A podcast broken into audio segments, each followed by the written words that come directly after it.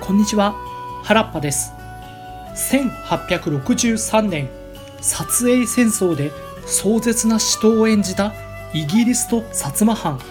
この事態に気が気ではなかったのが江戸幕府です。何しろ欧米の桁違いの戦力を日本で最も熟知していました。だからこそペリー来航以来事を荒立てないよう強引な要求も受け入れ我慢に我慢も重ねてきたのに何をしてくれちゃっているんだという話です。しかしここに来てさすがの薩摩藩ももしこの先欧米が本気で攻め寄せてきたらとても守りきれず自分たちは滅ぶかもしれないと痛感。江戸幕府からも説得され大英帝国の要求を受け入れるしかないと判断しました。ただし賠償金については我ら先の戦いで城下町がめちゃくちゃとなり支払える資金が中でごわすと主張。なんとか穏便に済ませたい幕府は苦渋の決断をします。えい致し方ない。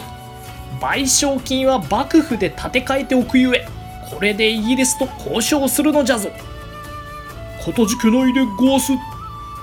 こうして生麦事件からの一連の戦いはお互いの和睦という形で終結しました。なおこの時江戸幕府に借りたお金は結局幕末の騒動に紛れなんだかんだで踏み倒されました。またイギリス人を殺害した薩摩藩士を差し出せという要求に関しても本人はどこかに逃亡してしまい行方不明でごわす？と？嘘か本当かわからないうやむやのまま最後まで押し通してしまいました。薩摩藩の外交のしたたかさが伺える一つですね。さらにさらに交渉の場ではイギリスの力を素直に称賛。今回のことであなた方の凄さが分かりました。それを受けイギリス側も称えます。You're all very brave. あなた方の強さ戦いぶりには我々こそ驚きました。戦争をきっかけにむしろ双方は急接近。幕府に内緒で留学生をイギリスに送り技術や制度を学んだり最終的にはその軍事力をも吸収していきました。返す返すもこれが薩摩のとてつもないところです。ついこの間まで命を奪い合ってきた相手とも手を結んでしまう切り替えの速さ。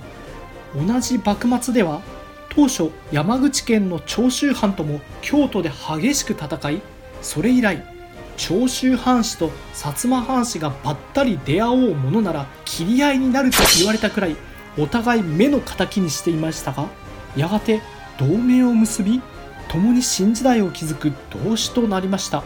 これは単に合理的という言葉だけでは片付けられず薩摩の侍が古来より教え込まれてきた。戦いが終われば敵を憎むな。という精神。これもとても大きいと思われます。今現代であっても一体どれほどの国がこれをできるでしょうか。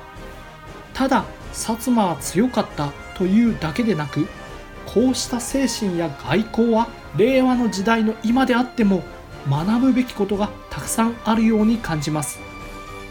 昨日の敵は今日の友。戦国時代は豊臣秀吉と徳川家康。幕末は長州藩とイギリス。いずれもその時代の最強勢力と一度は全力でぶつかり強さを認めさせ戦いの後にはがっちりと手を結んでしまう。もちろん桁違いの強さがあってこそ可能な離れ技ですが事実として島津家は鎌倉時代に薩摩にやってきて以来動乱の戦国時代や幕末さえも滅びることなく存続しついには天下の覇者にも躍り出て明治の新時代を築いていくのでした。さてここまで島津家の教育やメンタル戦術や外交術に触れてきましたが戦闘民族薩摩人というタイトル通り次回は鹿児島県に今も伝わる剣術薩摩藩士一人一人の強さに関わることをお話ししてこの薩摩シリーズのラストとしたいと思います。またぜひ次回もお聴きいただけたら幸いです。ここまでご視聴いただきありがとうございました。